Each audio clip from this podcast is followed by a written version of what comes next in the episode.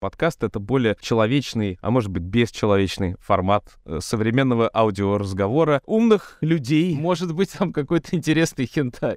Может быть. Заболела у него рука, например, там, запястье. Надо полечить сначала. Я по образованию кукол-колдуна, лесник и эмбиент. У нас вся музыка не- немножко уга-буга. Нас просто сожрут нахрен сразу же. Ну и ладно.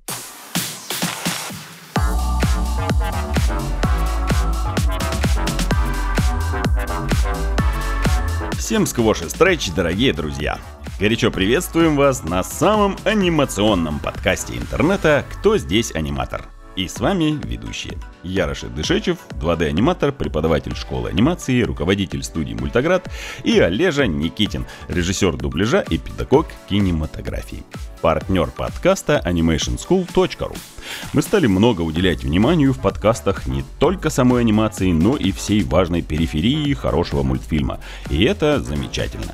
Хороший саунд-дизайн может оживить даже очень скучную картинку, а правильный саундтрек создает атмосферу создает ambience, настроение, душу. Хорошие саундтреки со временем становятся классикой мирового кинематографа. У нас в гостях молодые композиторы анимационных интернет-проектов, а именно Сережа Федоров, известный когда-то в сети как Киря, и Алекс Вас. Э, Если вы внимательно следите за интернет-проектами в России, то уже много раз слышали их треки. Впрочем, давайте о прекрасном говорить по порядку. Сегодня у нас в гостях великолепные, замечательные, удивительные, потрясающие люди, которыми лично я восторгаюсь. Одним из них я восторгаюсь больше, другим меньше, но потому что одного я знаю дольше, а другого знаю меньше. Это Сергей Федоров, который раньше, да и до сих пор известен в тусовке гиков как Киря из Леничи Киря, и по секрету я знаю то, что Сережа пытается избавиться уже наконец-то от этого никнейма и стать нормальным Сергеем У меня получилось. У меня получилось уже. Ага, ага. Всё хорошо. Да. Вот как только я увижу на афише, что тебя пишет Сергей Федоров, везде они Лени Чукиря, вот тогда я поверю, то, что у тебя получилось. Пока что тебя все еще упоминают, но э, в этом подкасте, конечно, ты Сергей Федоров. Можно даже по отчеству говорить, если хочешь. Не-не-не. Рановато. Серега. Нет, рановато все-таки. И второй наш гость, которого Сергей Федоров э, схватил за рукав и притащил к нам тоже в виртуальную студию нашего подкаста, это Алекс Вас, человек, который создает саундтрек для Metal Family, а недавно они, собственно говоря, вместе записали, такой сейчас будет спойлер, совместная работа для студии Феникс, для мультсериала «Дух нашей общаги», «Дух моей общаги», простите, записали совместный трек, но пока что вот неизвестно, успеет выйти этот трек к моменту записи, к моменту релиза нашего подкаста или не успеет. Ну, будем думать, что еще не вышел. Говорим об этом в будущем. Сережа Федоров в свое время сказал мне очень мудрую вещь. Он сказал, что если ты хочешь быть музыкантом, то нужно вообще только музыкой заниматься и перестать тратить свое время на какие-то другие побочные формы искусства, времяпрепровождения, хобби и так далее. Если ты хочешь релизиться как... Если ты хочешь реализоваться, релизиться. Если ты хочешь реализоваться как музыкант, то изволь заниматься музыкой. Алекс, вот тебе насколько близка эта цитата Сергея, которая взята из далекого прошлого, и сейчас по- после этого Сергей ответит, насколько теперь ему близка эта фраза, которая взята из Сергея восьмилетней давности, по-моему, шестилетней, где-то так. Не, на самом деле это как бы правильные слова, то есть нужно непосредственно музыкой заниматься, чтобы было больше, так сказать, энергии на это. Не знаю, ну вот я, конечно, совмещаю основную свою работу и музыку, но я заметил, что когда у меня там отпуск или выходные дни, очень много, у меня очень много энергии и стимула, и как-то лучше получается писать. Ну, Конечно же, да, лучше чисто только музыкой заниматься, но, к сожалению, как бы не всегда это получается. Вот. Где-то все-таки надо деньги на покушать брать, и чтобы какие-то доходы были. Ну, я так понимаю, что у композиторов, в принципе, работа, конечно, поменьше сейчас в э, независимой мультипликации, чем непосредственно мультипликаторов, потому что аниматоров вообще везде просто с руками отрывают, с руками, ногами, глазами, лицами, вообще с чем угодно. А вот композитор — это штука такая из-за разгула, особенно бесплатных саундтреков, из-за огромного количества новомодных теперь а-ля нейросетевых решений для написания музыки, с этим стало немножечко сложнее, да и всегда музыку хуже понимали. Сереж, а вот ты как сейчас согласен с собой давнишним? Нужно ли заниматься А, только музыкой? Пожалуй, что согласен, хотя, конечно, я, по крайней мере, об этом уже не думаю. В тот момент, когда я отвечал на этот твой вопрос 8 лет назад, наверное, я действительно еще сам для себя внутри не ответил как-то вот уверенно. Наверное, я подрабатывал. Сейчас, сейчас я только музыкой занимаюсь, у меня нету никаких других источников дохода. А тогда, наверное, я еще сомневался, где-то что-то подрабатывал и сам себя так немножечко направлял. Так, все, тебе надо все забросить и, наконец-то, заняться только музыкой. Сейчас я бы сказал, что, ну вот я сколько получается лет, наверное, 10-11 занимаюсь исключительно музыкой. И, пожалуй, что начинаю думать о том, что хотел бы получить какую-то прикладную специальность, еще одну, помимо музыкальной. Какую-то совершенно не связанную с музыкой. Не знаю, Слушай, что... ты, ты Может ми- быть, Подожди, то есть твоя мантра сработала. Если хочешь заниматься только музыкой, занимайся только музыкой. Но теперь ты такой, ну что-то я получил желаемое, и как-то вот... А ты, ты имеешь в виду прикладной... Смотри, я вот, например, я занимаюсь, да, кинематографом, педагогикой. Вот теперь, слава богу, я с подкастом «Кто здесь аниматор», с Animation School, и чувствую себя пока что, по крайней мере, счастливым. Но при этом я не у себя из головы не выбросил, что я хочу, например, научиться слесарному делу. То есть я хочу научиться копаться в машинах, вот этому всему. У тебя, у тебя какое желание, чему ты хочешь научиться? Вот и очень похоже на то, что ты сейчас сказал. Только у меня не слесарное дело. Я, а, мне кажется, я бы с удовольствием научился что, что-то по электрике делать. Вот у меня, например, стоит а, старая радиола, а, господи, как она называется, Ригонда. Она не работает. Там, э, там еще помимо того, что это радио, там а, проигрыватель пластинок, такая очень классная из 60-х откуда-то родом штуковина. Она не работает, очень хочется, чтобы она заработала. Я не могу разобраться с этим. И, наверное, ну, я еще думаю над тем, а какая профессия вот в ближайшем будущем. Сейчас вот ты упомянул нейросети. Нейросети, на самом деле, довольно многих подвинули уже сейчас профессионально и художников, и музыкантов. В общем, хочется представить, какая профессия будет нужна в ближайшем будущем. И я думаю о том, что это, наверное, что-то связанное с медициной. Если представить светлое будущее Atomic Heart, да, где куча роботов выполняют за э, людей какую-то работу, а чем заниматься, собственно, людям? Наверное, лечить друг друга, чтобы жить здоровее. Ты, знаешь, ты настолько для меня закрутил в тотальные фракталы свой ответ. Во-первых, я понял, что ты ищешь себе профессию, которая будет тебе же и помогать, потому что паять э, электросхемы, гитары, звукосниматели, Да, честно, педальки и так далее. это довольно часто совместные какие-то вещи. То есть э, те, кто, например, упарываются по всяким педалбордам, абсолютно точно, э, ну, часто умеют паять, потому что там нужно делать различные каст- кастомные педали, вот это все, да. Главное, ты сразу становишься еще лекарем для всех своих коллег, потому что когда они будут бегать и искать, типа, а где же мне починить мою педальку, они будут такие, Сереж, помоги, пожалуйста. Вот приносить на поклон к тебе приходить со своими... Блин, даже я забыл, как называется, елки-палки, как я давно музыкой не занимался. Педалборд. Усил- Усилки, усилки, А. усилки они будут тащиться. И, конечно, радиол, я бы тебе тоже радиол отдал на починку, у меня тоже стоит. Алекс, ты пока еще, как я понимаю, не достиг того формата, чтобы как Сережа Федоров только музыкой заниматься. У тебя какая подработка, чем ты вне музыки занимаешься? Вот как раз-таки хотел немножко уточнить по поводу электрики. Я по образованию электроэнергетик, у меня высшее обра- образование электроэнергетика. Вообще то, что паять схемы и м, там педалборды, ламповые бошки или просто усилители, это ответвление от э, элек- э, ну, электрики, это радиоэлектронщик называется профессия, то есть радиоэлектроникой заниматься. Это немножко разные специфики, то есть электрик, он там высоковольтные линии там ремонтирует с Ага. трансформаторами, там возится, а непосредственно с радиосхемами это уже радиомеханик, так можно назвать, вот, э, занимается. А так, э, работаю я сейчас в данный момент в компании «Газпром», получается, прибористом по ремонту и обслуживанию газоанализаторов и хроматографов. Вот недавно хроматограф как раз починил, перебрал. Удивительно, то, то есть Вот. даже здесь независимый кинематограф в лице Metal Family связан с Газпромом. Как, как же так... Кинематограф связан с хроматографом. Все на газовой трубе у нас оказались. Вот, так, вот такие дела. Э, Прежде чем мы пойдем дальше, я хотел бы вас спросить, друзья, готовы ли вы поучаствовать как э, композиторы известных анимационных произведений в слете аниматоров, который произойдет э, в сентябре? Надеемся, что в сентябре. И можно ли от вас ожидать каких-то, может быть, лекций, мастер-классов, а может быть, даже полноценных музыкальных выступлений у нас? Ничего себе. Выступить перед толпой продюсеров, режиссеров, менеджеров, аниматоров, мультипликаторов самого разного сорта. Не- неожиданное предложение. Это в Москве будет такая штука? Прикинь? Ну, я в целом не против. Это, э, ну, как бы сейчас очень сложно что-то планировать. Сентябрь, это же так, это же так долго еще.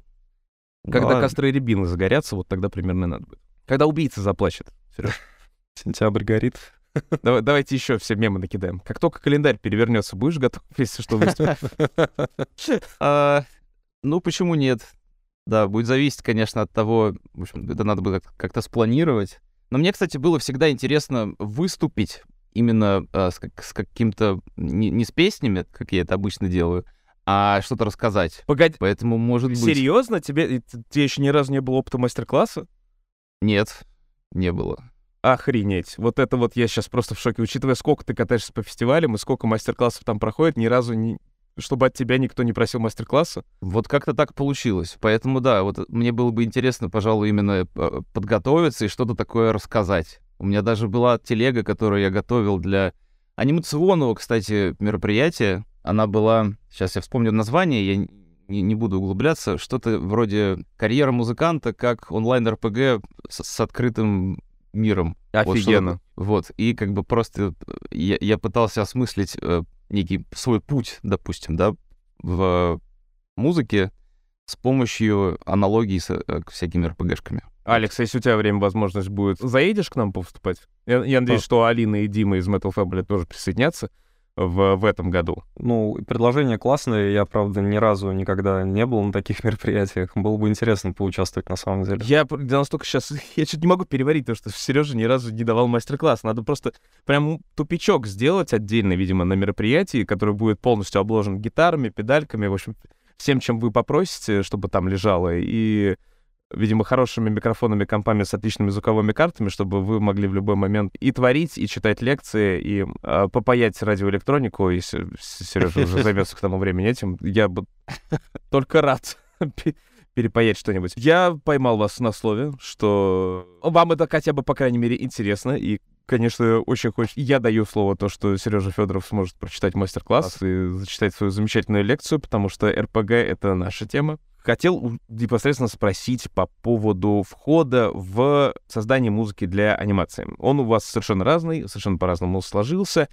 И хочется сначала... Давайте по алфавиту пойдем. Сначала, чтобы Алекс рассказал, как ему так подфартило, что он вошел наконец-то в композиторское содружество. Как называется? Как, Сереж, какая называется? Союз композиторов есть такой. Я просто не помню, что есть как, как бы хороший союз композиторов, а есть негативный вот, как, какой-то союз композиторов. Э, Есть ли смысл создавать новый союз композиторов, как ты думаешь? Такой со- союз современных композиторов, какой-то профсоюз. Это ко мне вопрос. Ну, да, перед тем, как Алекс собирается с мыслями рассказать про свою биографию. А, ну, слушай, не знаю, если это необходимо. Если наберется... Я бы собрал всех музыкантов, ну, некий срез, и просто спросил бы, ребята, а нам нужен такой союз? Или, может быть, например, допилить тот, который есть? Плодить сущности? Мне кажется, если уже есть два союза, и делать третий, э, не уверен. Может быть, надо просто прийти и возглавить какой-нибудь один из союзов имеющихся. Например, вот так. Алекс, давай, про как ты стал композитором для мультиков? Ну, все началось у меня с проекта Metal Family, и как бы продолжаю с ним активно сотрудничать. Очень интересно получилось на самом деле. Вконтакте в группе, в одной из групп ФВК, там что-то с дэп-металлом связанное, я увидел пост с мультиком. То есть на тот момент у них вышло три или четыре серии всего. Ну и вот это вот э, вступительный ролик, который под Аватанзию, ну вот этот, где Глэм за Вики гонится, так сказать. И я посмотрел просто на одном дыхании э, все эти серии и такой, блин, очень классно, очень круто. Мне настолько идея понравилась, что я решил написать Алине. Вот, ну, я заинтересовался проектом, нашел их группу ВК, э, не знал, что они на Ютубе есть, потому что как бы я ВК посмотрел э, изначально все это. Увидел паблик, увидел там Алина, э, руководитель, и написал ей в личку по поводу сотрудничества. Э, Ей идея очень понравилась, и я ей музыку там свою скинул. То есть у меня до этого два моих проекта музыкальных было. Она это, ну, оценила, сказала, о, очень круто, что профессиональные музыканты, как она тогда сказала, э, хотят с нами сотрудничать. Вот. Ну, естественно, как бы у ребят потом пошел взрыв просто и большой рост э, популярности, и мои сообщения на фоне других сообщений потерялись где-то, короче, в переписке. Вот. Ну, думаю, ладно, ну, я такой человек ненастойчивый, думаю, ну, не буду настаивать, не буду продолжать писать, там, к человеку навязываться. Вот. А зря, потому что она потеряла мою переписку. Ну, ладно. Второй этап был, когда мне скинули конкурс гитаристов. У них для десятой серии был конкурс гитаристов. И мне сначала один друг скинул, потом второй друг скинул. Думаю, что за конкурс? Посмотрел, думаю, ну, ладно, ну, типа, чем черт не шутит, поучаствую. Хотя я ни на что не надеялся, типа, ну, сколько таких конкурсов уже было, и все время что-то кого-то там своих каких-то пропихивали обычно. Вот, было такое. Ну, не получалось какое-то там место занять. Ну, думаю, ладно, поучаствую. А, мне скинули трек. Мне что-то как- как-то качество не понравилось. Оно было как в плане демо, а я как звукорежиссер еще, к тому же думаю, ну, перепишу, потому что, ну, чисто для себя мне было бы более приятно с качественным звуком трек скинуть. Переписал минусовку, там она недолгая, там 30 секунд. Записал соло, ну, честно говоря, особо не старался, потому что ни на что не надеялся. То есть шаблонное было соло, прям вообще максимально шаблонное, там со всякими вертушками, ну, никакой мелодики, просто типа показать технику. Никаких таких интересных идей. Отправил и забыл. И что-то после спустя там 5 дней или 4 дня после конкурса я вспомнил то, что, а, ну я там что-то где-то участвовал, думаю, надо посмотреть. Захожу, смотрю, я второе место занял. Думаю, ничего себе. Это было неожиданно на самом деле. После чего сделал репост э, в свой паблик. У меня группа тогда была Breaking Mind Machine называлась. Вот, и сделал репост, типа, вот, я занял второе место в конкурсе гитаристов, очень круто. И Дима уже, получается, скидывает мне картинку там, где вот на постере у нас много было картинок, мы нарисованы, все гитаристы были, вот, ну, Дима нас нарисовал. И он мне скидывает его, получается, в комментарий. Я такой, о, что за чел, думаю, смотрю, аватарка, что-то, думаю, знакомое. Блин, где-то я это уже видел. А у него на тот момент стояла аватарка из проекта Bad Metal. Uh-huh. Ну, то есть вот uh-huh. где у него там ролик был вот вступительный, где он огнем там дышит, короче. Я такой, блин, это же тот чел, который Bad Metal делает, который я там 8 лет назад смотрел, типа, и угорал то, что там Dead Clock с Бэтменом, блин, надо ему написать. И залез к нему на страницу и увидел то, что, оказывается, он вместе с Алиной работает над проектом Metal Family, а я этого не знал. то есть я настолько не, ну, не, не интересовался, не углублялся в эту тему.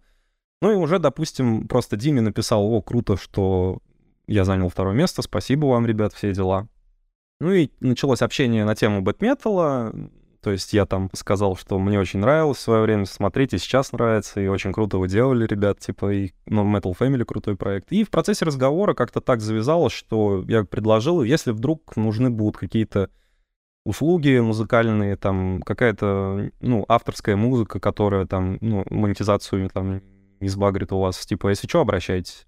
И через некоторое время Дима написал, что действительно, да, нужна музыка, мы, типа, собираемся запустить English Channel, вот у них, который сейчас uh-huh. есть, и туда надо переписать весь саундтрек. И я такой, о, круто, ну, давайте сотрудничать. вот с этого, в принципе, все и началось. Мне нравится твое отношение к прослушиванию. Прийти и сказать, знаете, у вас минусовка что-то какая-то лажа, давайте я вам перепишу и сделаю нормальную.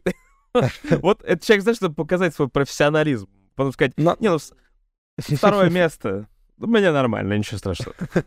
Не, на самом деле я не скажу, что лажа, просто она была как демка записана. То есть, ну, видно было, что особо не заморачивались. То есть я знаю, что если бы человек заморочился, он бы лучше сделал. Просто это как бы, ну, мультик, серия, типа, зачем там что-то делать такое супер профессиональное. Наверное, это как тебя судьба, знаешь, прям вела к тому, чтобы с Metal Family начать работать. То есть раз списался, два поучаствовал, еще три списался. Это все-таки пробил, добил уже эту тему как бы, знаешь, как поток судьбы не шел, как-то флоу не складывался, и вот ты его наконец-то протолкал.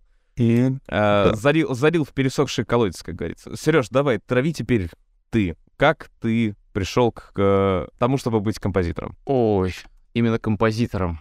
Да, да, извини, пожалуйста, Сереж, точно, точно ты прав, ты мне напомнил этот важный вопрос, я не задал. Алекс, а до этого ты чем занимался, собственно говоря? В плане музыки, а как ты вообще занялся музыкой? Ну, вкратце, да, не обязательно рассказывать прям подробную биографию. Вкра вкратце, когда мне было 14 лет, я очень углубился как раз вот в индастриал и нашел для себя группу Celldweller, вернее, проект одного музыканта Celldweller. Настолько он мне понравился, что дома как бы я пел вот эти вот его песни, и родители заметили то, что, типа, ну, у них ребенок что-то стремится, там имитирует какие-то там э, игру на гитаре, пение, и купили мне гитару, когда мне было вот 14-15 лет. И была такая ситуация, что я на гитаре вообще не занимался, пока не попал в компанию неформалов, как тогда называли это у нас.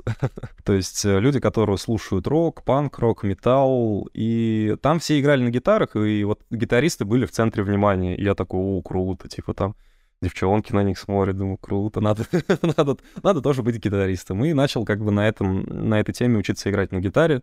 Стал, так сказать, центровым чуваком в этой компании, вот. А потом просто началось музыкальное маньячество. Я просто начал увлекаться формированием звука, там, изучать там всякие моменты, допустим, ну, как в DAW работать. Вот у меня первая DAW была, это Fruity Loop Studio. Ну и вот как бы с этим мне уже просто плевать стало там, допустим, на внимание, мне уже просто хотелось заниматься музыкой, что-то сотворить, что-то написать. И с того момента я вот в 14 лет начал на Fruity Loops первую электронную музыку писать. У меня даже до сих пор демки сохранились. В принципе, так это все началось. Прикольно, то есть музыка тебя реально в какой-то момент притянула к себе. Да, просто понравилось и захотелось этим заниматься. А начиналось все с девчонок.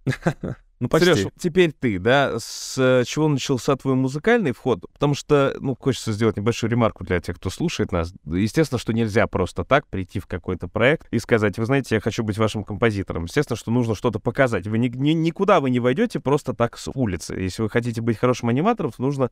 Ладно, хорошо, тут я, конечно, кривлю душой. Аниматором можно стать, просто придя на студию и сказать, хочу анимировать всеми силами, научите меня анимировать, и, может быть, вас действительно научат этому. А вот с, композитор, с композитор это все все-таки уже что-то такое, что требует сразу каких-то знаний, потому что долго вам объяснять, что нужно и как сделать, не получится. Вы должны прийти уже понимая, зная хотя бы, как работает запись инструментов, как придумать музыку, как работает музыкальный, не знаю, тан, тан, нотный стан, может быть, хотя сейчас это тоже уже не принципиально. Короче говоря, с какими-то знаниями. Сереж, как у тебя началось это все? А, я тут пытался сам для себя на этот вопрос ответить кратко, максимально кратко, чтобы понять, что я все помню, потому что, а, ну, наверное, наверное, началось все с девчонок. Это правда. У меня, у меня, знаете, как началось? Я вот только что вспомнил эту историю. У меня был сосед, на этаже со мной жил на одном. И как-то раз он после... Э, это школа, не знаю, класс, наверное, пятый-шестой. Он возвращается из деревни и он... в конце лета, в августе. И он оказался девчонкой, да? Нет, нет. И, короче, он говорит, Серега, приходи ко мне, я тут кое-что тебе покажу. Ну, я как бы иду к нему гости, он сидит с гитарой и играет какую-то смешную песню на двух аккордах. Это было очень, очень смешно, он это делал. То есть я сейчас, спустя время, понимаю, что там никакого мастерства особо не было, но мне, я так кайфанул просто от этого вида, что чувак сидит с какой-то непонятной штукой деревянной, изда... которая издает звуки. А... Погоди, ты помнишь песню или не помнишь песню? А, слушай, это была какая-то песня, между прочим, Вени Дыркина. Опа! Между прочим. Ага. Да, то есть у меня сразу... Ну, ты же знаешь, кто такой Вени Дыркин. Да, и я думаю, что люди, которые за твоим творчеством следят, тоже очень хорошо знают, кто такой Винни Дыркин. Да, собственно, вот это был первый такой импульс. Потом, мне кажется, я, я как-то не сразу взял гитару в руки, хотя она всегда у нас была дома. У меня как бы батя немножко играл сам для себя, поэтому гитара была всегда. Но играть я начал не сразу. Вот, пожалуй, что сосед меня надо Потом можно сделать монтаж, много всякого там обучения там игре. Я причем не сразу начал петь, а начал именно сначала учиться играть. Конечно же, вот как Алекс рассказал про компанию неформалов, у нас тут тоже была своя компания неформалов, которая, честно говоря, до сих пор существует.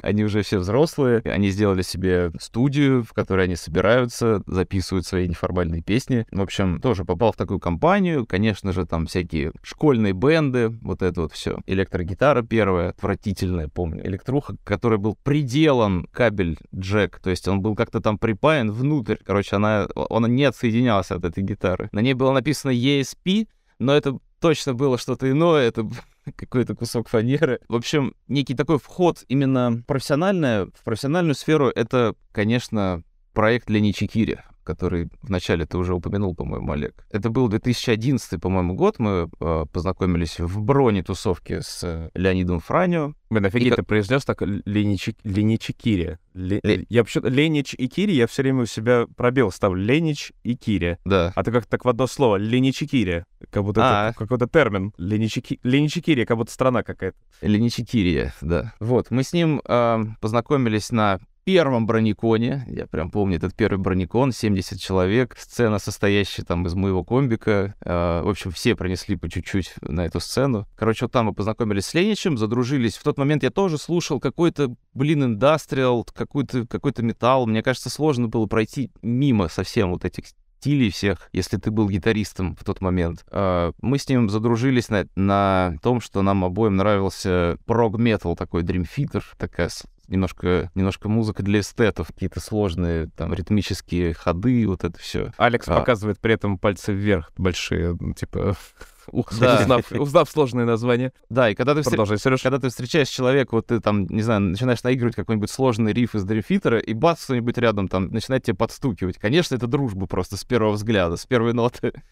Вот. И, собственно, интересная часть вот этого пути моего заключается в том, что как-то у нас сразу получилось с Леничем вот первую песню выпустить, и эта первая песня Пинкис Брю, она называлась. Она как-то сразу полетела в тот момент по интернетам очень хорошо. То есть начался некий такой интернет-путь гик музыканта. И одновременно я познакомился с Вовкой Кожекиным, это такой блюзмен московский, э, группа станция «Мир», и вокруг него была такая тусовка джазовых музыкантов. Они играли по кабакам, по каким-то, по маленьким клубам. И вот я с ними познакомился и начал в ту сторону тоже немножко двигаться. Вовка как бы почуял, что я хочу заниматься музыкой э, профессионально. И, в общем, начал меня таскать по разным концертам, по джемам. И вот это все одновременно происходило. То есть одновременно у нас э, некие ролики на YouTube, которые собирают определенную аудиторию вокруг Ленича и Кири, да? Вокруг меня, как вокруг Кири. И одновременно мы играем, значит, по клубам, по кабакам, свадьбам с, с Вовкой Кожекиным и с его развеселой компанией музыкантов. И там меня все знают как Сережа Федорова, и там я играю что-то вообще другое. То есть э, другие какие-то песни. И вот эта штука, дальше прям надо много рассказывать, я не буду. Просто она продолжается до сих пор. И вот буквально там, не знаю, пару лет назад у меня правда была задача, чтобы вот эта сущность моя, которую все знают как Кири, чтобы, в общем, как-то отойти от нее, потому что мне в какой-то момент стало прям неудобно, непонятно стало. Как-то раз я пришел на Дырфест, это такой фестиваль вот именно из живой тусовки, да, uh-huh. фестиваль, посвященный Вене Дыркину. И меня там объявляют, а теперь на сцену выходит Киря, и я такой, ёкарный баба, ребята, какой Киря? Я же Сережа Федоров. В общем, у меня прям проблема возникла с этим. А, и вот буквально пару лет назад, в связи с тем, что я, я начал отвечать на вопрос, как я вообще попал в музыку, мне кажется, более-менее я уже на него ответил и начал отвечать на следующий вопрос, как я попал в анимацию. Да-да-да композиторства. По-моему, в 2017 году мы познакомились с Федором Нечитайло. Это такой э, ютубер, который занимается анимацией. И, собственно, тоже примерно как Алекс. То есть это была какая-то небольшая музыкальная просьба, там, сделай, пожалуйста, нам опенинг там на 15 секунд. Сделай какой-нибудь короткий опенинг на 15 секунд, и вот как-то одно за другое, там, сделай опенинг на 30 секунд, а давай сделаем с тобой песню, а давай сделаем с тобой альбом. И вот мы сделали э, некий довольно успешный проект 13 карт меме, это 8 песенок для персонажей э, этой вселенной 13 карт.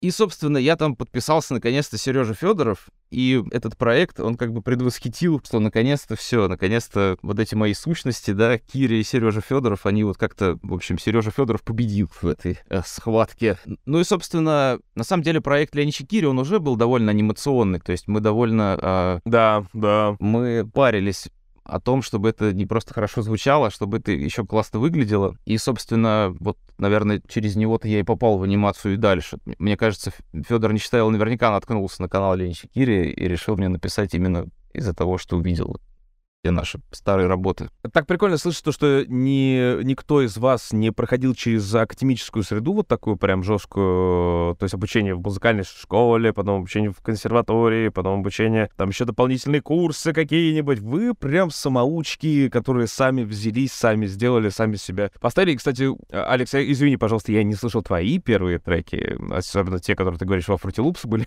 созданы. Естественно, не слышал их.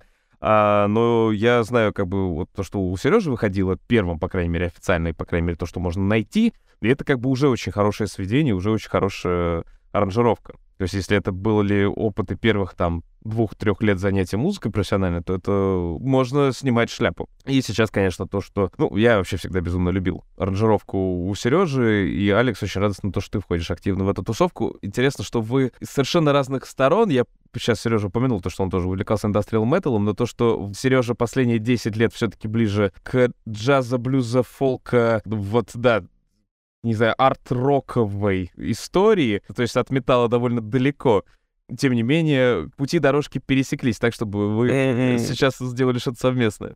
На самом деле нет, мы не так уж и далеки, на самом деле. Я скажу, что 7 лет назад у меня был блюз-рок проект, с которым я по кабакам также играл, и мне эта музыка очень близка, на самом деле. Что блюз, э, Биби Кинг, там Эрик Клэптон, что блюз-рок, такие исполнители, как Зизи Топ или Стоунер, например, как Клатч. И я даже написал вот этот трек совместно с Димой «История сосны», ориентируясь на группу Клатч.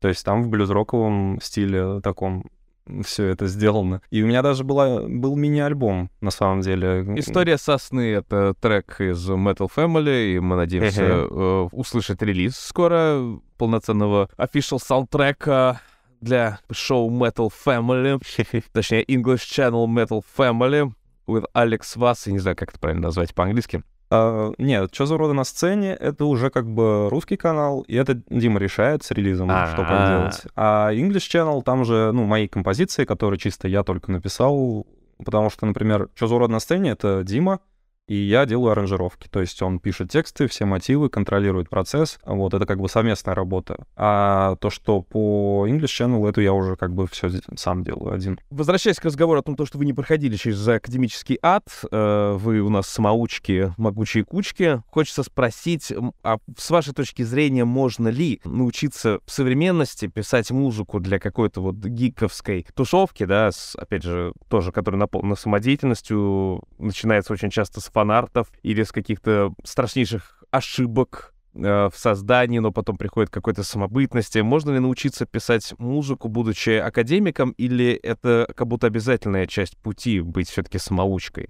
То есть всему, все открыть самостоятельно. То есть академизм здесь больше как бы пользу принесет или больше сгубит? О, давай, давай я начну отвечать, если можно. Прям хочу начать. А, Нет, Сереж. Мне кажется, нет? Нет, пускай Алексей. Ну, да, не хочу, чтобы ты отвечал первым.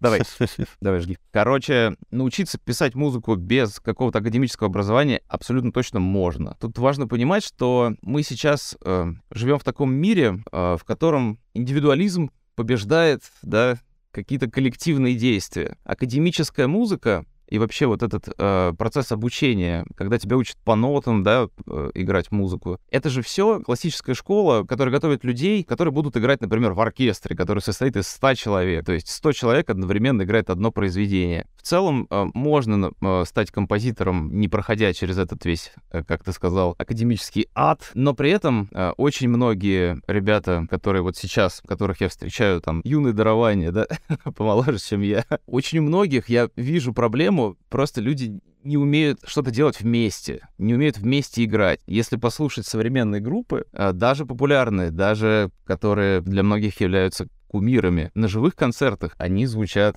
ну, прям вот, ну, просто видно, что нету навыков. Не сыграны. Да, не сыграны. К чему это все? Э, я к тому, что академическое образование — это естественно, это какой-то свой мир. То есть, э, если ты пошел учиться в музыкальную школу, ну, и хочешь пройти этот путь до конца, да, там, через музучилище, консерваторию, в этом, конечно, нет ничего плохого. Я, например, сейчас очень страдаю, что я плохо играю на пианино. Я в какой-то момент сам научился, но мне прямо этого очень не хватает. Я сейчас учусь играть на пианино, потому что все MIDI-инструменты так или иначе... Ну, Это удоб... клавиши. Удобно клавишами, да, с помощью клавиш ага. прописывать. В музыкальной школе, ну, нельзя без пианино, насколько я знаю. Какая бы у тебя ни была специальность, там все равно некое фортепиано есть в, в образовании, элементарном. А ты вот, слушай, ты связываешь эту неспособность к сыгранности, неспособности а, с другими музыкантами искать созвучие, причем во многом, да, ну, из, уж извините, я тоже музыкой занимаюсь иногда. Я понимаю прекрасно, что есть, вот знаешь, есть разница между интуитивным пониманием, да, созвучия, когда ты в джеме находишься, например, каком-то, вот ты пришел на тусовку какую-то, куда все принесли свои инструменты неожиданно, и там не только гитара, например, вау, вы все можете одновременно поиграть что-нибудь, а может быть даже вы специально собрались, есть такие, представляете себе, клубы, в которых люди собираются собираются, чтобы вместе случайно поимпровизировать музыку. Ты умеешь слушать остальных, да, ты не обязательно даже будучи академистом, да, ты просто умеешь улавливать музыкальный тон и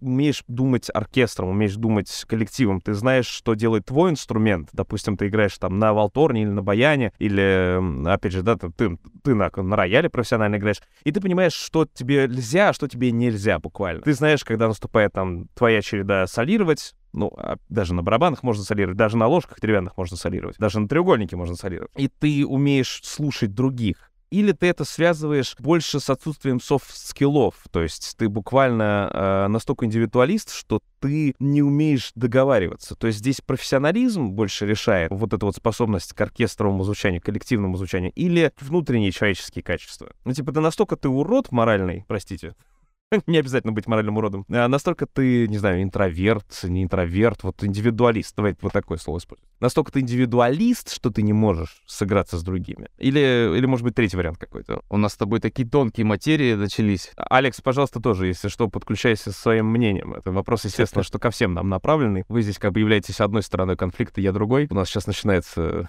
завязка сюжета. Экспозицию мы уже прошли. Вот, да, софт-скиллы — это или все-таки академичность? Вот для меня такой вопрос. Может быть, это что-то третье с вашей точки зрения? Потому что, естественно, что писать музыку, как бы, ну вот если передо мной стоит задача... Я, я, я бы не смог писать музыку, да, вот от себя скажу. Я, типа, с детства меня научили играть на флейте. А для меня, я могу, на, взяв в руки флейту, я могу подыграть чему угодно, где угодно, когда угодно. Для меня это легко расплюнуть. Но если у меня доходит до оркестровости какой-то, я вот просто просто у меня кукуха едет тотально. Я представляю себе, как это должно быть, но мне не хватает никакой усидчивости, навыков, чтобы все это вместе свести. Господи, даже если это просто, не знаю, ударные басы гитара, то есть минимальный набор такой нирваны, я не, я не осилю. Для меня это очень сложно изучать какие-то инструменты. Хотя у меня есть за плечами музыкальная школа. Типа я учился на сольфеджио писать композицию я не выдержу этого, вот у меня просто мозг так не сложится. Но при этом в качестве импровизации я легко как бы со своим инструментом подключусь во что угодно. Вот с чем вы бы связали все-таки первые навыки композиторики?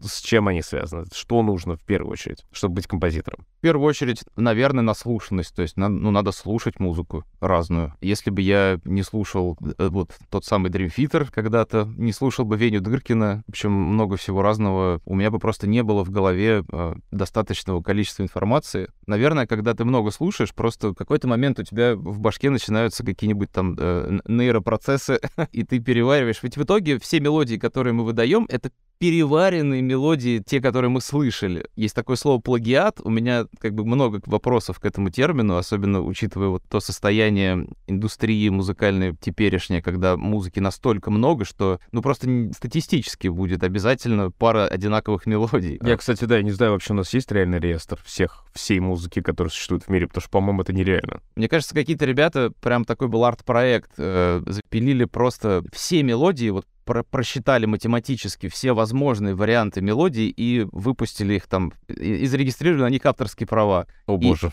Причем зарегистрировали авторские права, ну, как бы открытые. Я не очень разбираюсь в этой всей истории. То есть, как бы Creative Commons 0, условно, да? Э, Полностью открыли, чтобы ребята, давайте перестанем уже ссориться по поводу там, кто у кого что украл. Мы так или иначе друг у друга крадем. Вот, поэтому все, я, я много болтаю, давай, Алекс, рассказывай, просто вот э, отвечая на последний вопрос Олега, что я думаю, что надо слушать музыку в неком количестве, да. Ну, я просто могу согласиться, я полностью согласен а, с твоими словами, Сергей, потому что когда много направлений послушаешь, когда знаешь очень много разной музыки, то намного проще что-то сочинять и писать. То есть какая бы задача ни стояла, написать там какой-нибудь R&B, там, не знаю, рэп, трэп, либо, не знаю, блюз, рок тот же самый, прогрессив метал. Если все это слушать, слышать и как-то быть знакомым с этими направлениями, то проблем не будет возникать. Даже во время импровизации импровизации, помню, на концертах блюз-рок, вот когда мы играли, просто басист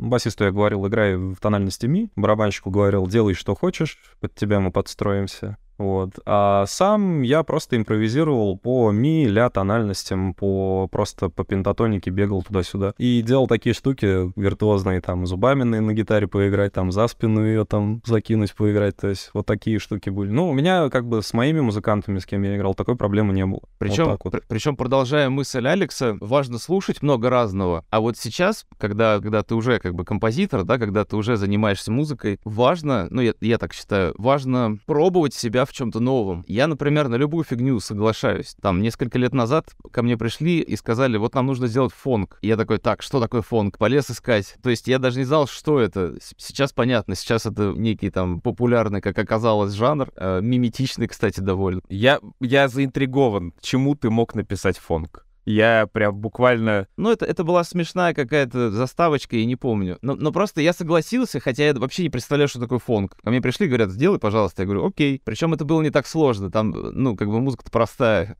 Блин, а вот мне, кстати, даже интересно теперь, а может ли вообще сейчас быть, с вашей точки зрения, может ли вообще появиться ярко выраженный новый жанр? Ну, потому что, как бы мы с вами сколько не мусолили, там, типа, кальянный рэп, фонк, драм н бас, что там у нас, я, извините, я плохо разбираюсь в современных жанрах. Как бы мы их не мусолили, они все являются, как бы, так или иначе, ветками одного и того же. Вот так ярко выразить во что-то отдельное, как в свое время выражен был рок, в свое время был выражен хип-хоп, там, евроденс какой-то там, ну, то есть поп такой вот прям, евробит, не знаю, как изначально название какой термин, наверное, поп, электропоп. Может ли сейчас появиться какое-то вот абсолютно новое, новейшее направление? Да, я не отрицаю, что может. Тот же самый рок появился, когда вот э, искажение гитар чисто случайно изобрели, когда просто сломался усилитель, и решили записать на студии звукозаписи, так сказать, сломанный усилитель, который с дефектом был, и появился вот эффект овердрайв. Вполне вероятно, что возникнет какая-то случайность, где-то что-то, какие-то алгоритмы не так сработают, вот. появится новое звучание и новое направление. Да, история музыки — это довольно часто история инструментов. Иоганн Себастьян Бах придумывает, как бы ему темперировать, да, клавир клавир, да, хорошо темперировать, и задает некий тон вообще в будущем поколении. Вот как Алекс сказал про сломанный усилитель. А вот появляется синтезатор, там, не знаю, возможно, какие-то жанры музыки должны сказать спасибо какой-нибудь конкретной модели синтезатора, там, не знаю, доступного, допустим. Это правда. А, то есть, то есть я думаю, что если вдруг что-то такое появится, какой-то неожиданный инструмент, то и жанр вокруг него сразу же появится. Честно говоря, Но... вот, вот, вот это вообще тот же самый Вовка Кожакин, да, который блюзмен московский, он рассказывал, что то, что сейчас вообще есть э, из доступного оборудования, да, ведь мы сейчас можем э, студию построить у себя дома, да, и это прям недорого, uh-huh. это даже недорого. Сейчас э, рекордер Zoom, да, это в целом студия, то есть его можно использовать как микрофон довольно неплохой, его можно использовать как аудиокарту. То есть еще какие-то там, не знаю, 20-30 лет назад об этом можно было только мечтать. Даже то, что вот у нас сейчас есть то, что у нас есть, в целом это уже, мне кажется, задаток для появления какого-то нового жанра. Нового жанра? То есть ты предполагаешь, что все-таки сейчас вот-вот что-то бабахнет такое прям новейшее, новое, какой-то 21 век будет веком какого-то жанра определенного нового. Ну, я не думаю, что будет так, но... Не, ну главное, чтобы мы снова не играли на камнях и палках, то что... А, и такие же... Можно ли написать... Да, можно сразу в будущее, смотрите, начать сразу писать какую-нибудь угабугу, такую прям для... Слушай, у нас, у нас вся музыка немножко угабуга. Мы же находимся под влиянием африканской традиции, ритма весь 20 Это правда, век. да. Я, конечно, вырежу эту твою фразу, потому что сейчас немножко, немножко расизма был. Чуточку.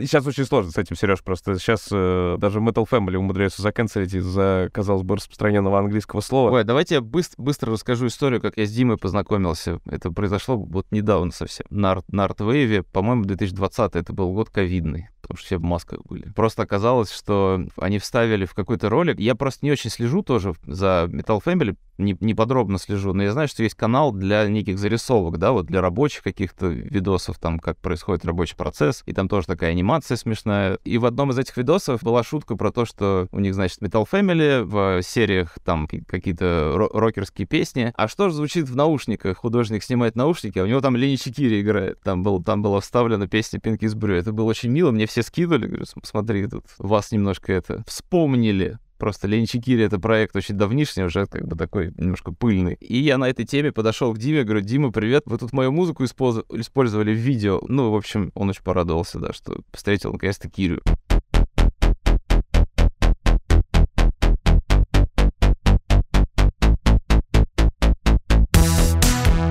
От того, что у нас появится новый жанр, новый инструмент, как ты сказал, э, музыка — это история инструментов, э, не изменится сам принцип написания музыки. Ну, то есть сложно представить себе, что изменится сама музыка от появления нового инструмента. Я же правильно говорю, то, что если появится новый инструмент, если будет модно на нем писать музыку, то вы его в любом случае как-то приобретете и будете на нем, скорее всего, учиться что-то писать, особенно если на это будет спрос большой. Ну, то есть если это будет не какое-то временное там веяние, типа, как он называется, вот этот вот космический. Хэддрам. Да, да, вот он. А если это будет какой-то действительно там инструмент, который уже вот третий год, все будут по нему сходить с ума, и все будут там, типа, хотеть только эту музыку, это будет что вообще какое-то новое звучание. Вы все равно будете писать. То есть, что лежит тогда в таком случае в основе создания музыки? Что же, если ты говоришь, что музыка — это история инструментов, но при этом сочинять музыку от инструментов сильно это не зависит. И на, на, на самом деле, если мы перейдем к палкам и камням, то, наверное, ты тоже сможешь сочинить музыку на палках и камнях. Ну, я не знаю, можем поставить такой эксперимент. Если ты не против, давай уедем куда-нибудь и возьмем с собой только палки и камни. Но на самом деле от инструмента очень зависит.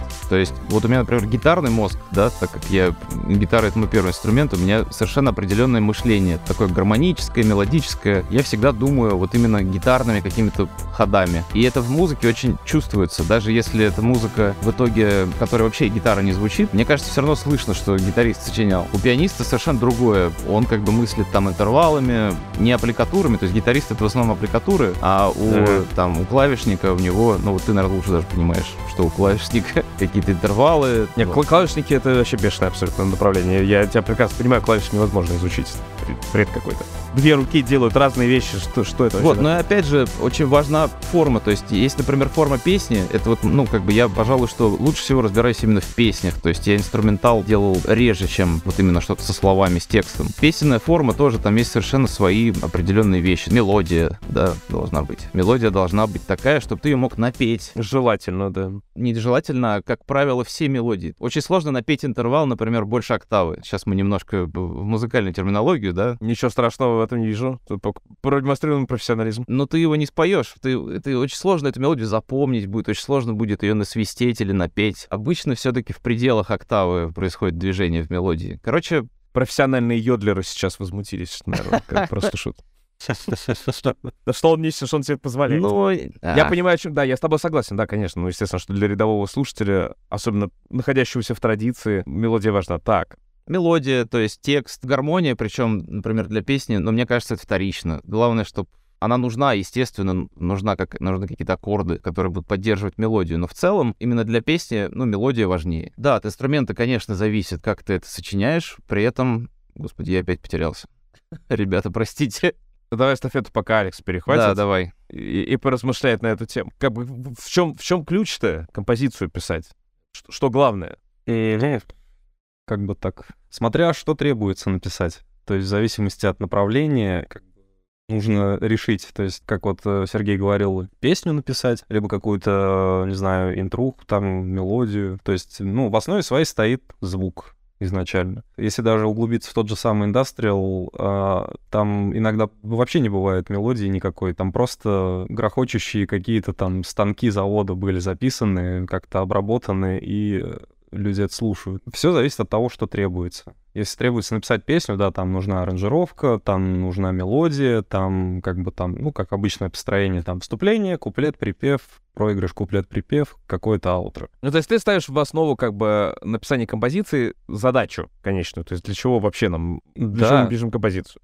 Да, да. Что вообще, какая есть идея, то есть изначально. То есть я вот люблю инструментальную музыку писать, но много написал и песен непосредственно уже с вокалом. И в разных направлениях поработал. То есть что требуется, что хочется и что нужно написать, как бы от этого нужно отталкиваться написании как бы самой композиции. И от направления зависит. Слушай, я только сейчас понял, что, Сереж, ты же до сих пор не зарабатываешь, по сути, музыкой в интернете. То есть ты до сих пор нигде на какой площадке не выкладываешься, как именно как композитор, как, да, как, да, эм, как автор музыки, как, блин, как автор. То есть на Яндекс музыки тебя не найти, например. Да, да. Да сейчас вообще с этим сложно. Как вообще Нет, выкладывать не музыку? сложно.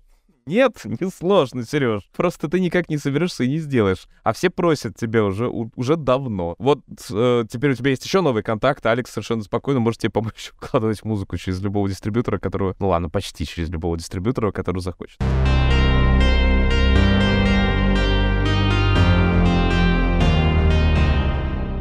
Для мультфильмов музыку пописали. Для фильмов, Алекс, у тебя какой-то опыт есть для именно кино?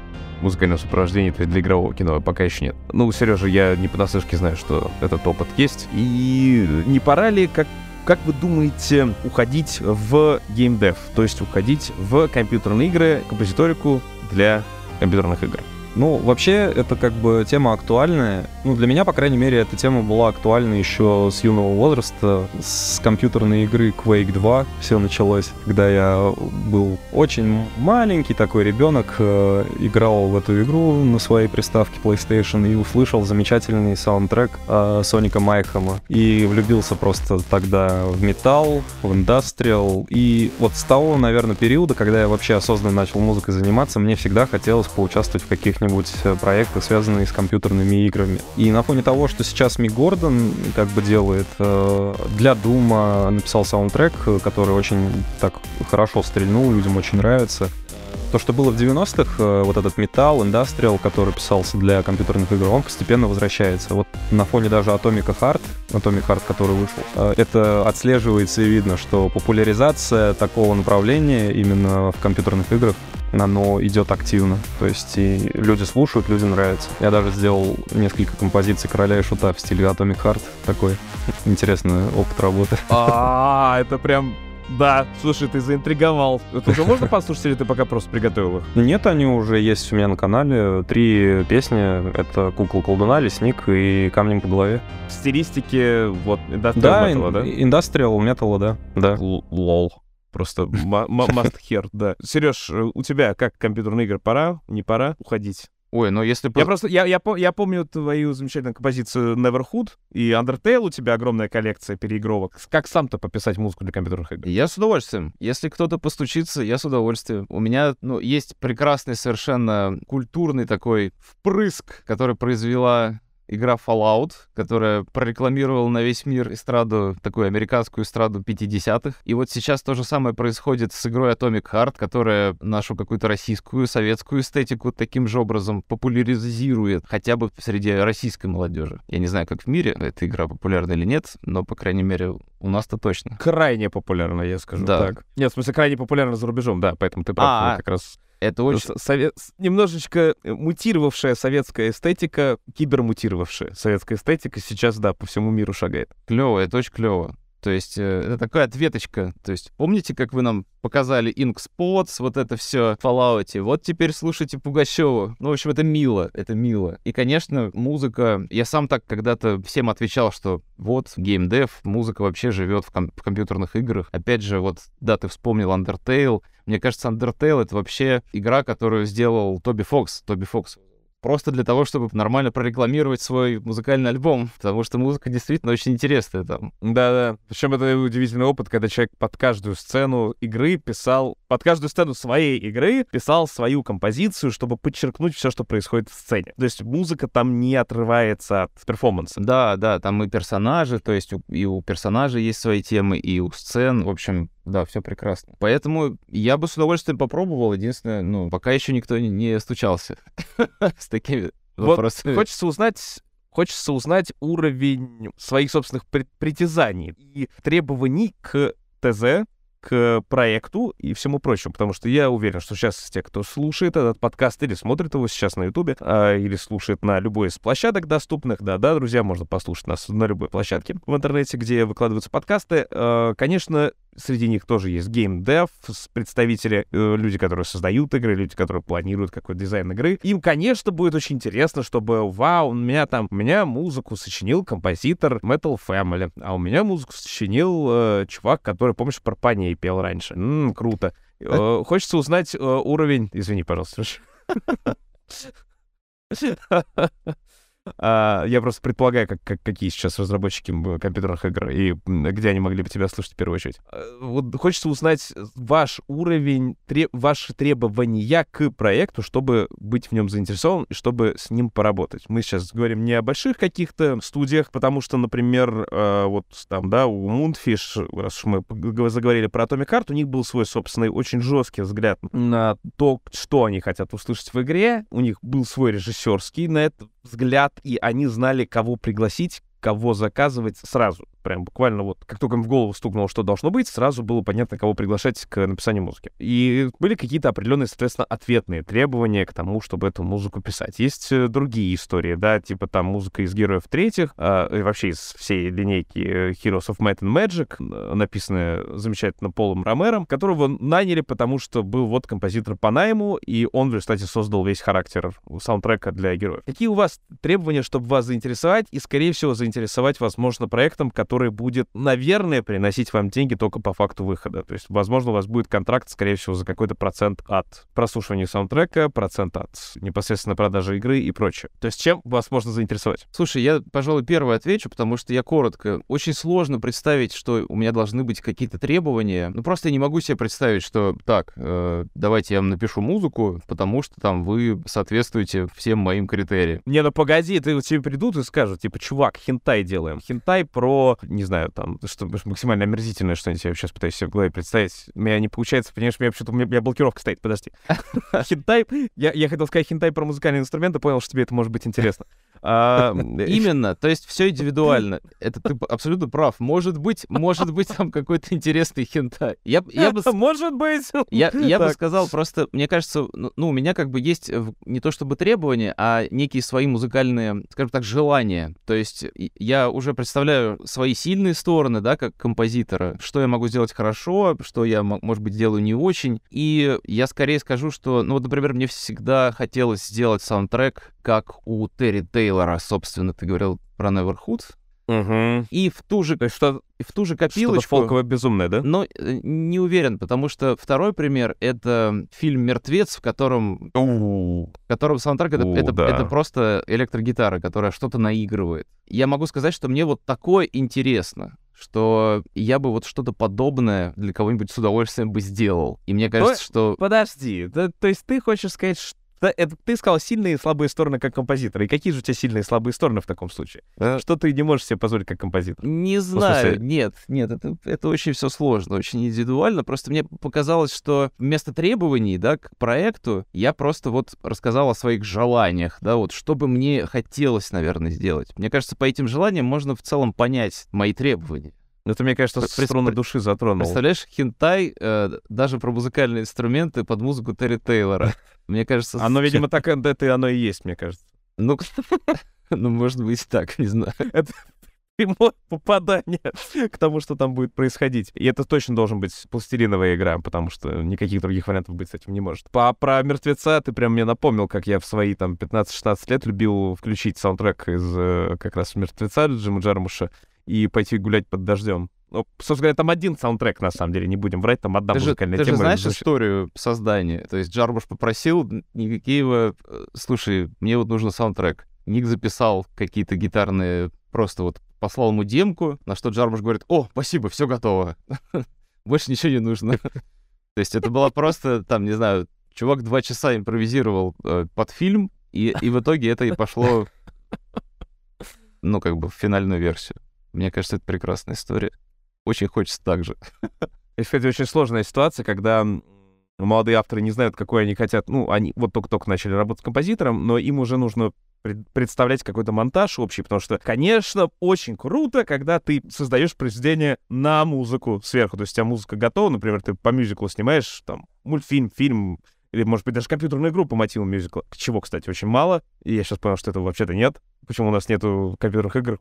Мюзикл, мюзиклов компьютерных игр. Надо это исправлять срочно. Естественно, что круто, когда сразу есть саундтрек, ты сразу в ритмике этого саундтрека все делаешь. Но чаще всего происходит обратное, не чаще всего, а в 99% случаев происходит обратная ситуация, когда у тебя есть готовый материал в видео, и композитору приходится уже в эту ритмику в себя грызать, врезать. И чаще всего во время монтажа приходится включить чей-то другой саундтрек. Нач- начинается история с плагиатом, который Сережа как раз вспоминал, когда изначально смонтировано все, например, под э, Мариконе, под его легендарные саундтреки. Допустим, мы снимали вестерн, и мы полностью смонтировали все под музыку из э, «За пригоршню долларов», а потом композитор это все получает, ему приходится сверху все перерабатывать заново, чтобы еще и похоже не было, и чтобы ритмика совпала. И перед композитором ну, реально начинает вставать уже такая адская задача по созданию материала поверх чужого материала. Поэтому большая просьба к авторам, к тем, кто создает мультипликацию, к тем, кто разрабатывает компьютерные игры, постарайтесь все-таки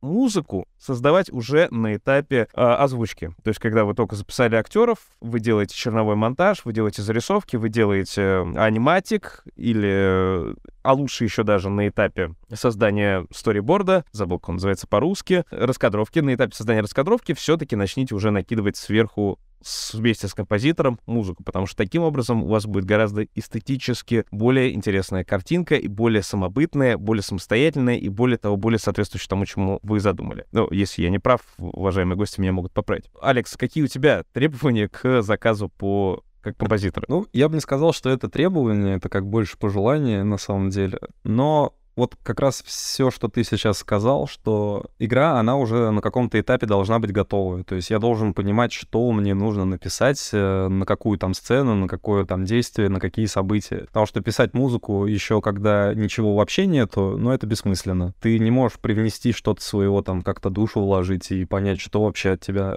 требуется. А так просто напиши, у нас вот игра будет там ну, в стиле, там, не знаю, какого-нибудь Warcraft а, там, что-то фолковое такое напиши, там, для Альянса какую-нибудь мелодию. Но надо знать, э, что, с чем придется столкнуться для того, чтобы написать что-то. То есть тебя не будет бесить вот это вот, ну, какую-нибудь мелодию для Альянса. У нас есть добрые чуваки, они, наверное, эльфы и гномы, но, скорее всего, у них есть грифоны. Может быть, они сражаются со злодеями. Можешь что-нибудь такое написать, накидать? То есть тебя, Нет. ты, ты нормально сможешь сработать с этим заказом. Вообще без проблем, ребят. В принципе, да, ну, мне направление, жанр музыки не особо важно, в каком направлении жанре, в принципе, работать. Я за все берусь. У меня, в принципе, даже вот опыт э, с Metal Family, когда я начал оркестр писать. Я никогда до этого не писал, допустим, симфонические оркестры, я чисто вот метал, металл, индастриал писал, а тут э, потребовалось написать что-то такое, то есть там скрипки, контрабасы, перкуссию, то есть э, трубы, все вот это, короче,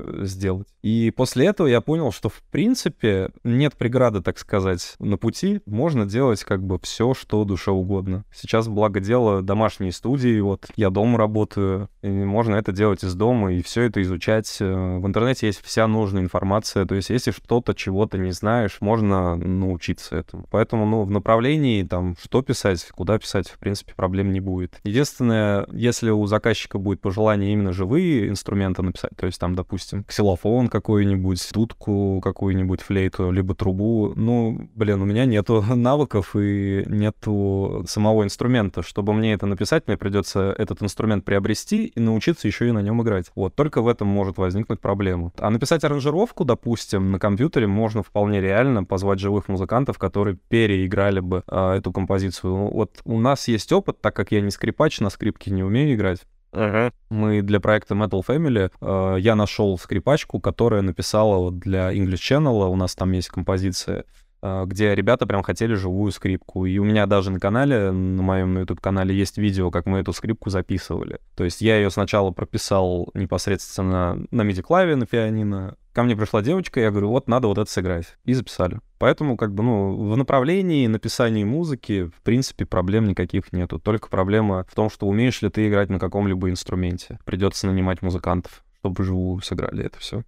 Слушайте, а у вас нет опыта вот написания саундтреков на продажу, когда композитор что-то создал, что-то придумалось, потом это все выкладывается на какие-нибудь SoundForge, короче, сборники футажной музыки, библиотеки музыки. Э, не было у вас такого? Не, не, не заходили в это, не пытались, не игрались? Чтоб через площадки нет. У меня был опыт, я я работал раньше с рэперами, я биты для рэперов писал. Немного, правда, там что-то всего три бита написал, но было дело так на продажу чисто. А чтобы на площадке какие-то заходить, нет, такого опыта не было питалист. Это не металлист, а питалист. Сереж, а ты над э, таким промышлял? Ты имеешь в виду, э, типа, Beatport, да, вот что-то подобное? Их, их много, вот этих больших библиотеков. Библиотек. Библиотеков. Как, как, как пройти в библиотеку музыкальную? Ну, в интернете, когда, знаешь, набираешь, типа, там, саундтрек, download soundtrack from там I need music for my film, и начинаешь искать бесплатные саундтреки, ну, которые просто люди написали, просто выкинули, ты покупаешь Creative Commons, это как раз лицензию, и можешь использовать чужой саундтрек с указанием авторства или, может быть, с выплатой какой-то денежки автору. Ну, то есть, короче говоря, вот эти вот библиотеки композиторов. Не, не было. Не знаю, мне когда казалось, что это как-то слишком грустно, что ли, этим заниматься. Нет, я с тобой согласен просто. Я, я просто так и не встретил ни одного композитора, который бы туда попал, потому что у них какие-то жесткие, лютые требования к э, качеству композиции, и вокруг меня несколько людей, которые пытались туда подать свои треки, но почему-то их туда не приняли по каким-то загадочным мистическим причинам. Хотя то, что я там слышу, играет, это какая-то сильно проигрывает по качеству знакомым. Друзья, мы уже почти полтора часа общаемся, разговор получился насыщенный. Напоследок для наших уважаемых слушателей слэш-зрителей подкаста хочется от вас услышать ваше мнение по поводу того, кто самый крутейший наикрутецкий композитор современности, кого вот сейчас в любой момент можно поставить, послушать и получить максимум кайфа. Сложно. И, и тут, Сложно. И тут вы должны были, конечно, назвать друг друга. Но я, нет, конечно, вас-то мы и так уже прорекламировали.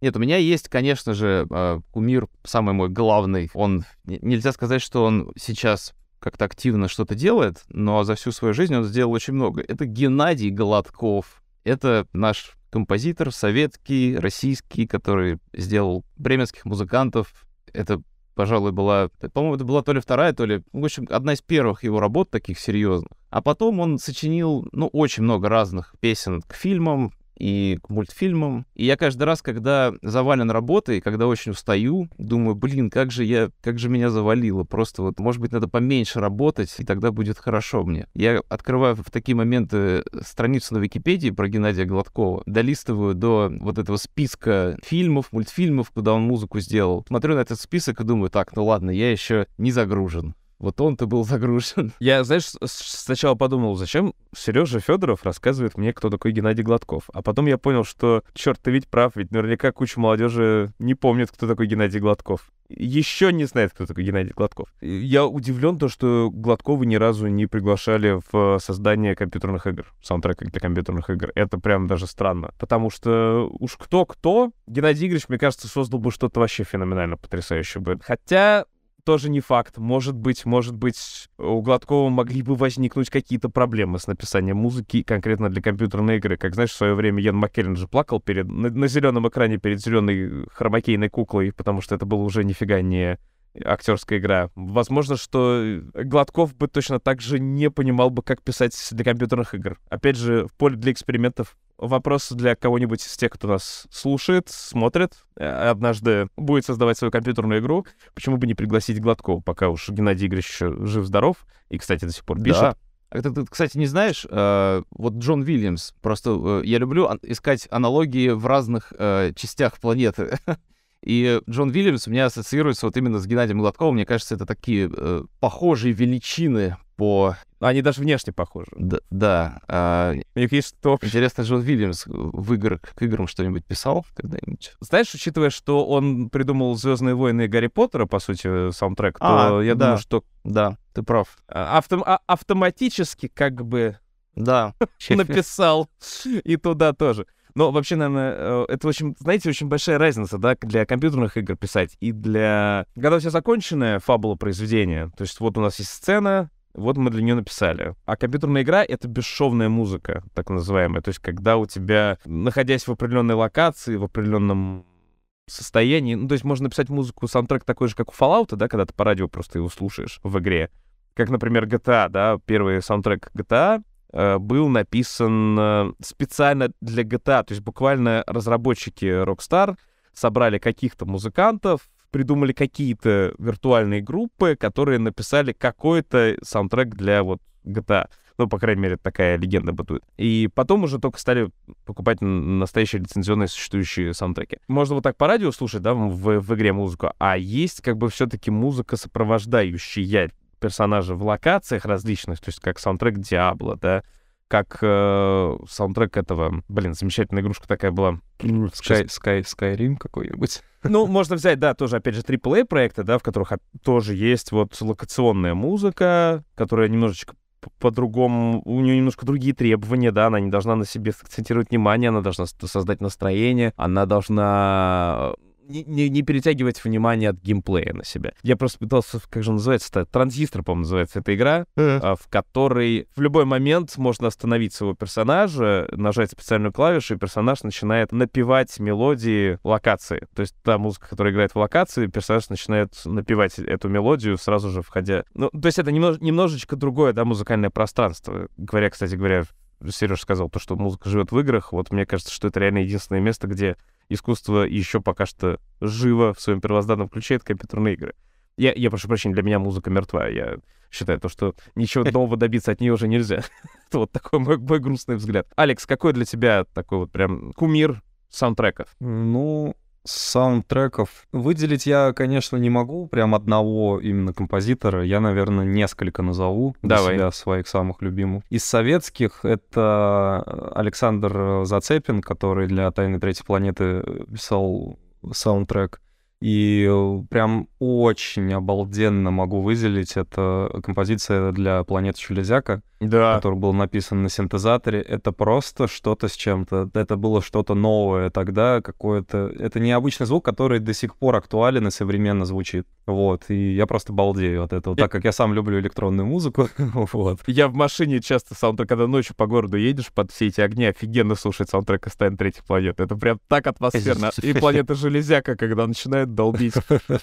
Хочется Ну сразу максимально вы- выкрутить э, колонки. Так, это из советского. э, Да. Дальше ты кого называл? Потом, ну, также из-за любви к индустрию электро- электронной музыки, это Трент Резнер, это проект Inch Nails, он также и для Quake первого писал саундтрек, и не знаю, с какими еще проектами он сотрудничал, но ну, думаю, что много с кем. Вот. Очень такие интересные ходы у него, интересные эксперименты в звуке. Ну и самый мой, наверное, любимый из всех — это Клейтон, проект Celldweller, Circle of Dust, э, также э, Фракюген. То есть э, это один человек, который э, имеет свой ло- собственный лейбл э, с электронной музыкой связанный, и один человек, который работает над четырьмя своими проектами и также пишет саундтреки к фильмам. То есть я знаю, вроде бы он к Кинг, Кингсману написал саундтрек. О, клево. Ну вот, в принципе, это три прям таких самых крутых э, музыканта для меня в данный момент, в нашей современности. Слушайте, я дурак. Я же все это время могу сказать вам, уважаемые коллеги, уважаемые по музыкальному цеху старшие коллеги, напишите саундтрек для Animation School. Нам же, черт возьми, мне надоело пользоваться библиотекой Ютуба, простите уж.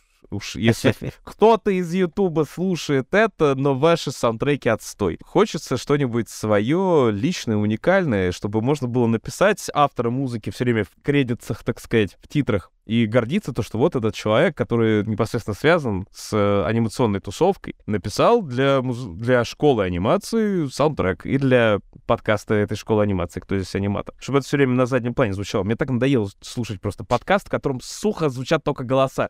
Хочется музяку, чтобы она была какая-то. Все что угодно, да, джаз, индастриал, э, 8 бит. Я считаю, что подойдет все что угодно. Хочется уже кого-то писать в титрах, как автора музыки. Если вы к этому готовы, то я был бы счастлив это услышать от вас. Но смотря на кислое лицо Сережи Федорова, я не верю, что он готов. Да Слишком, слишком резко на тебя обрушилось, да, это при- Да, да, да, приглашение? да, я хочу сказать, Алекс, смотри, Олег нас профессионально раскручивает, на мастер-классы музыку написать.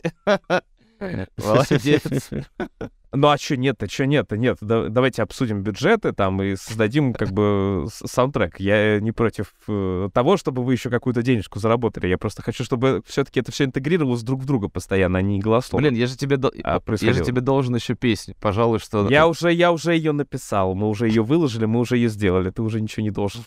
Давай ты лучше саундтрек напишешь вместе с Алексом, потому что, ну, слушайте, это, это правильно в конце концов, потому что если создается какая-то общая библиотека, база э, аниматоров, композеров, бэкграунд-артистов, э, актеров озвучания, там, не знаю, даже менеджеров, то очень странно не создавать во всем этом библиотеку композиторов, биржу, да, композиторов, которые могут обмениваться опытом с аниматорами и от аниматоров во всех, да, ключах. То есть и в мультипликации, и в мультимедиа произведениях каких-то, и в компьютерных играх делать запросы для композиторов. Поэтому э, вот такое приглашение, да, типа, если вы к этому морально готовы, то давайте обсуждать написание э, саундтрека для одежки музыкальной для всех проектов Animation School и становиться такими официальными композиторами. Мне кажется, что это было бы полезно. Клево. давай. Я от себя хочу сказать, что э, я вообще люблю коллабиса со всеми подряд. И мне очень понравилось с Алексом работать. Мы, собственно, у нас коллаб очень такой локальный, быстрый был. Но даже вот за время этого быстрого коллаба я понял, что с Алексом очень приятно. Мы вот минимум вопросов друг к другу, все понятно. Поэтому, если вдруг удастся там еще что-нибудь сделать, я с удовольствием. Взаимно, прям, да. Действительно очень приятно было работать. Да. Ну вот, отлично. Значит, э, следующий коллаб пускай будет посвящен Animation School. Друзья, спасибо огромное, что были с нами сегодня. Я надеюсь, что была для слушателей полезная пища. В последнее время я все больше убеждаюсь, что тот, кто умеет слушать, тот слышит. Тот, кто хочет получить для себя полезное, тот это полезное получает. И надеюсь, то, что вам тоже было э, полезно в очередной раз произнести какие-то вещи на подкасте «Кто здесь аниматор?». Если вы до сих пор не слышали музыку Сережи Федорова и Алекса Васа, то бегом искать их треки. А мы прощаемся с вами еще на недельку. Олежа Никитин и Рашид Дышечев. Напоминаю, что наш партнер онлайн-школа анимации animationschool.ru. Подписывайтесь на YouTube-канал Animation School и каналы Мультоград про анимацию, подкасты, мультрекламу Telegram и Дзен. Это был подкаст «Кто здесь аниматор?». Ставьте лайки, оставляйте свои комментарии, оставайтесь с нами. Всем пока!